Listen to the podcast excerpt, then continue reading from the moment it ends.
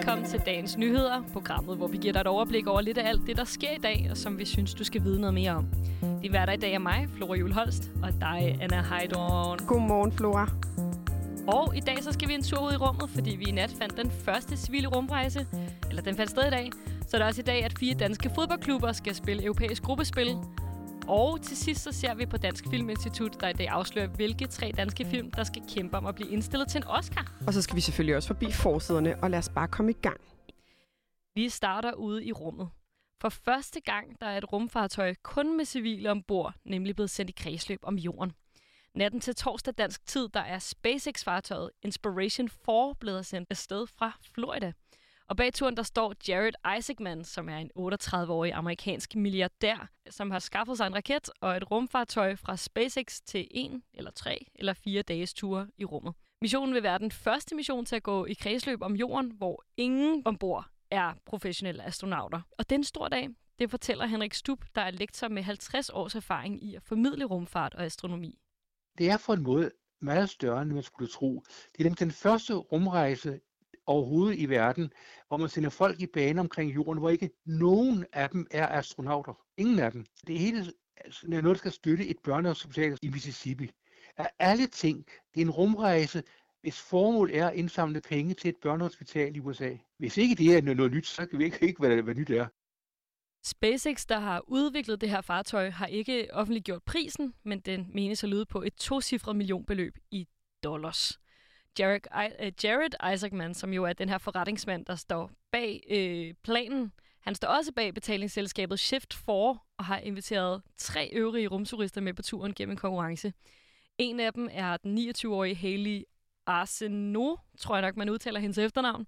Hun er lægeassistent, og hun overlevede knoglemavskræft som barn.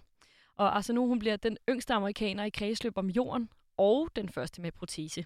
Hun er simpelthen med, fordi han, hun skal symbolisere håbet, at man kan blive helbredt for kræft. Øh, hun har fået en protese ind i sit ben, og arbejder nu som, som sygeplejerske, en slags sygeplejerskehjælpe på, på børnehospitalet, hvor hun, hvor hun tager sig af kræftpatienter. Hun er med, fordi hun skal symbolisere det håb, der er, selvom hun har fået kræft.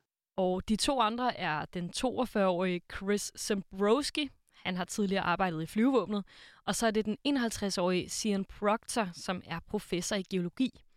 Proctor han var faktisk i 2019 tæt på selv at blive udvalgt til NASA's astronautprogram, og hun bliver den fjerde sorte amerikanske kvinde i rummet nogensinde. Tidligere i år, der stod de to rigmænd, øh, Richard Branson og Jeff Bezos, bag hver deres rumtur lige oven i hinanden nærmest. Branson han nåede rummets atmosfære den 11. juli, og Amazon-stifteren Bezos gjorde det samme ni dage senere. Og på begge ture, der var besætningsmedlemmerne i vægtløs tilstand i få minutter. Turene var så til gengæld langt fra så omfattende som dem, vi ser her nu i Inspiration 4, og dagens tur er altså også anderledes på andre punkter, det fortæller Henrik Stub. Sagen er, at de faktisk forsøger at lave en lille smule seriøs videnskab. Og det er altså vildt forskelligt, forskelligt fra dem, der bare kom op. Husker der af Branson og Bezos. De havde jo de hver det der små korte hop ud i rummet. Det blev de kritiseret meget for bagefter, især Bezos, fordi der sagde, de jo sådan, det gør jo rummet til det rene milliardærlegetøj. Det er ikke tilfældet her, fordi tre af de fire er ikke rige. Det er kun ham, der betalte hele, der er rige. De tre andre kommer med på andre begrundelser for at sende et budskab øh, til, til os her på jorden om, at der er håb, at, at det belønnes, hvis man kan yde noget, noget ud over det, ud over det sædvanlige osv. Det her rumfartøj, det ventes at nå en højde på 575 km op, hvilket er højere end den internationale rumstation, vi har. Den ligger oppe i 408 km højde. Og nu skal de fire i SpaceX-fartøjet bare nyde turen. Sådan lyder det i hvert fald fra Henrik Stub. Og i tre dage skal de tre, øh, fire så flyve omkring jorden, og de får en fantastisk oplevelse ud af det. De skal ikke andet, ikke andet end at flyve omkring, kigge sig omkring og fortælle om det hele bagefter, og samtidig fortælle om dette børnehospital. Flora fra rummet og ned til os andre dødelige på jorden. Mm. Nu skal det handle om fodbold, for det bliver altså en historisk aften i aften, når fire danske fodboldklubber alle sammen skal spille europæisk gruppespil. Det er nemlig første gang, at så mange klubber er kvalificeret. Og både Brøndby IF og FC Midtjylland skal spille Europa League, mens Randers FC og FC København er kvalificeret til den nye turnering Europa Conference League. Og for Randers FC så er det endda første gang, at klubben er kvalificeret til et europæisk gruppespil, og det glæder selvfølgelig Søren Pedersen, der er sportslig og kommersiel direktør i klubben.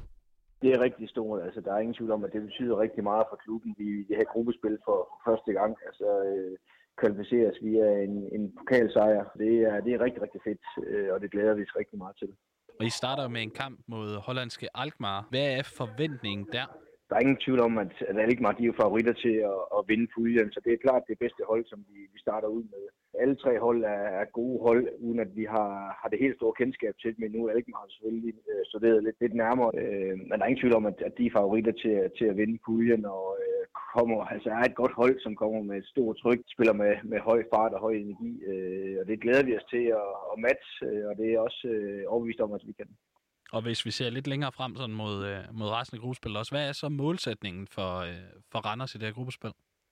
Jamen, vi vil rigtig gerne øh, gå videre fra, fra puljen, så, så det kræver selvfølgelig, at vi bliver, vi bliver et eller to, og det, det håber jeg tror jeg på, at, at vi kan, så, så det er ambitionen, inden at vi går ind i det.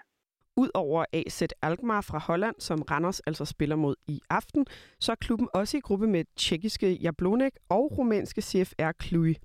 Som nævnt, så spiller fire danske klubber altså også europæisk bold i aften. I Europa League der skal FC Midtjylland møde de bulgarske mestre Ludogorets, mens de danske mestre Brøndby møder tjekkiske Sparta Prag. I Conference League der møder FC København det slovakiske hold Slovan Bratislava, men så er spørgsmålet, hvor stort er det egentlig, at fire danske hold er med, og hvordan kommer det til at gå dem? Det tog min øh, kollega Tobias Hegård en snak med Mikkel Nør om. Han er redaktionschef på fodboldmediet Bold.dk. Det er jo historisk øh, på alle tænkelige måder, at vi har fire med, der spiller endda øh, samme dag, så det bliver rigtig, rigtig sjovt at følge med i. Hvis vi starter med Europa League, hvor Brøndby og FC Midtjylland er med, hvordan kommer deres øh, gruppespil til at se ud, tror du? Brøndby er jo som forsvarende mester med i Europa League, kom desværre ikke med i Champions League. De er kommet i en svær gruppe. Lyon fra Frankrig og Rangers fra Skotland, og så tjekkiske Sparta Prag. Og det er ikke en gruppe, hvor jeg levner Brøndby ret mange chancer for at gå videre. Øh, Midtjylland synes jeg har fået en bedre lodtrækning og står også lidt bedre rustet til, øh, til de her kampe. De var jo som forsvarende mestre i Champions League i sidste sæson og gjorde sig nogle rigtig gode erfaringer omkring, hvad det vil sige at spille i Europa. Så jeg tror, at Midtjylland står med, med, med gode chancer for faktisk at, at gå videre for den gruppe med, med Braga fra Portugal og Røde Stjerne og Ludogorets. Og hvad så med Conference League, hvor FCK og Randers jo skal kæmpe for Danmark? Hvordan kommer det til at gå, tror du? FCK har rigtig gode chancer i, i min bog for at gå videre. Jeg synes også, de er ret klare gruppefavoritter. Så det uh, vil i min bog være en kæmpe skuffelse, hvis ikke de går videre og også vinder den her gruppe. Randers er jo debutanter i europæisk gruppespil, og de får det nok svært. Ikke nok med, at gruppen den er udenbart stærkere end FC København, så er de også helt nye i det her. Så lidt ligesom Brøndby Europa League kommer Randers til at, at få nogle, nogle lærepenge, få så nogle rigtig gode erfaringer, både som klub og, og spillerne på holdet.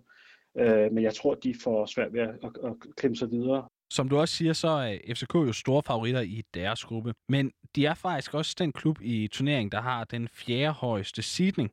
Hvor langt tror du, at de kan gå i Conference League? Kan de måske endda vinde titlen? Så at sidde og sige, at de kan vinde titlen, det er måske lidt våde sagt, men de kan i hvert fald nå langt. Altså, jeg er sikker på, at øh, de er stadig med i, i foråret øh, efter gruppespillet. Og så tror jeg også med det lodtrækningsheld, at de kan, de kan vinde øh, både 8. og kvartfinale og nå semifinalen, og så, så kan det jo ske. Der er mange ting, der ligesom kan spille sig ind, når man er så langt hen i turneringen, så det er slet ikke utænkeligt i min bog, at FCK er blandt de sidste fire hold, og måske endda også kan stå blandt de sidste to. Alt tyder altså på, at det bliver en spændende sæson, og FC København og FC Midtjylland spiller altså klokken kvart i syv, mens Brøndby og Randers skal i aktion klokken 21. Så synes jeg, vi skal tage noget kæmpestort i min bog. I dag der afslører Dansk Filminstitut, hvilke tre danske film, der skal kæmpe om at blive indstillet til en Oscar. Den endelige udvalgelse af den danske Oscar-kandidat det finder sted den 25. oktober. Så lige nu er det jo bare lige øh, første led, kan man sige. Academy Award, eller Oscar, det er en pris, som uddeles af det amerikanske Academy of Motion Picture Arts and Sciences for at hylde folk i og bag filmindustriens bedste produkter. Og den officielle ceremoni, hvor man uddeler de her priser, det anses for at være en af de mest betydningsfulde prisuddelinger i verden og transmitteres årligt til mere end 200 lande. Og som du sagde, så er det her ligesom første led i en række af begivenheder, fordi hvis vi lige sådan kort riser forløbet om, så frigiver den danske Oscar-komité først en liste over tre film, som er med i opløbet om at blive Danmarks kandidat. Senere på året, der mødes komiteen igen og afgør, hvilken film, der bliver Danmarks endelige Oscar-kandidat. Resultatet det offentliggøres så samme dag. Og de film, som landene har indstillet, vurderes af Oscar Akademiets komité for ikke-engelsksproget film. Komiteen vælger så syv af filmene til shortlisten, og en eksekutiv komité tilføjer dernæst yderligere tre film for at sikre, at der ikke er nogen sådan i øjenfaldende udladelser i blandt. Og så kommer der så listen over de 10 film, der skal med. Og dernæst så kommer der så to komitéer, som skal stemme om, hvilke fem film, der så endelig skal nomineres. Så der er rimelig, rimelig mange led, før vi uh, står og ved, hvem der har vundet. Ikke? Men... Og det må være nervepigerne for de film, der nu bliver indstillet at skulle igennem hele den her proces. Ja, det bliver så spændende. Vi glæder os til at se, hvem der vinder. Og så skal vi tage et kig på dagens avisforsider. Og hvis vi starter med Kristelig Dagblad, så skriver de, at børn ser lyst på fremtiden og elsker deres forældre. Og det er i en stor national undersøgelse, at skolebørnene fortæller om drømme, trængsler og forventninger. For eksempel så vægtes værdier som familie og en tryg fremtid højt blandt de danske børn. For 83 procent af børnene, der er for mor og far de vigtigste i verden, skriver avisen. Det, som de fleste børn glæder sig til i fremtiden, det er ønsket om at få et arbejde, en uddannelse og familie og børn. Ja, og på politikens forside, der taler de om corona. Avisen tager fat i en debat om, hvorvidt øh, mundbind og forsamlingsforbud og hjemmearbejde også skal kunne bruges under en hård influenzasæson. Og øh, professor Jens Lundgren, han mener, at det burde være sådan, at man bruger de her ting bare under en influenzasæson. Men det er ikke alle, der er enige i det. Hvert år så, så dør der omkring øh, 500-1500, især ældre og sårbare influenza, og i nogle sæsoner er det mere end 2.000 herhjemme. Øh, og dermed så tager professoren altså offentlig hul på en debat om, hvorvidt vi skal håndtere de her lungeinfektioner som influenza og RS-virus på en helt ny måde. Sundhedsminister Magnus Heunicke, han er til gengæld ikke helt åben for ideen. Han synes ikke, vi skal indføre ekstraordinære tiltag mod influenza. Og det var altså det, vi nåede i dag. Vi kom godt omkring. Det gjorde vi. Udsendelsen var tilrettelagt af Tobias Hegård og Julie Vestergaard, og din værter var mig, Flora Jul Holst, og dig, Anna. Munk Heidorn. Præcis. Tak fordi du lyttede med. thank you